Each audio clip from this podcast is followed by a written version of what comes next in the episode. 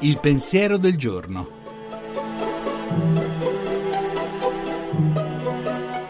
In studio Suora Alessandra Smerilli, docente presso l'Università Auxilium di Roma.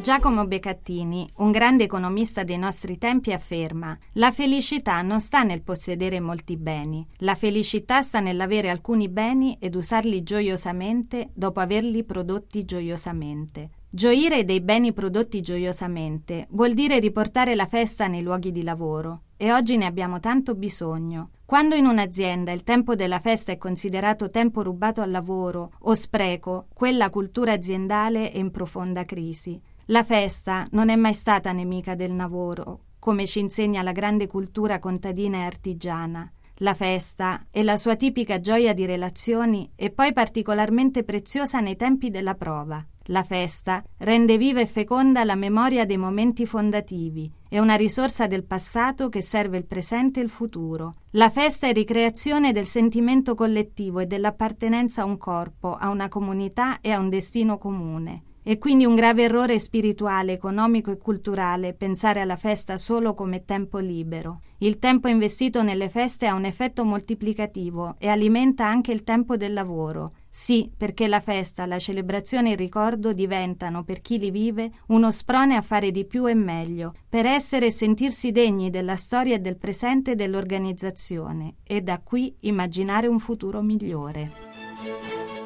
La trasmissione si può riascoltare e scaricare in podcast dal sito pensierodelgiorno.rai.it.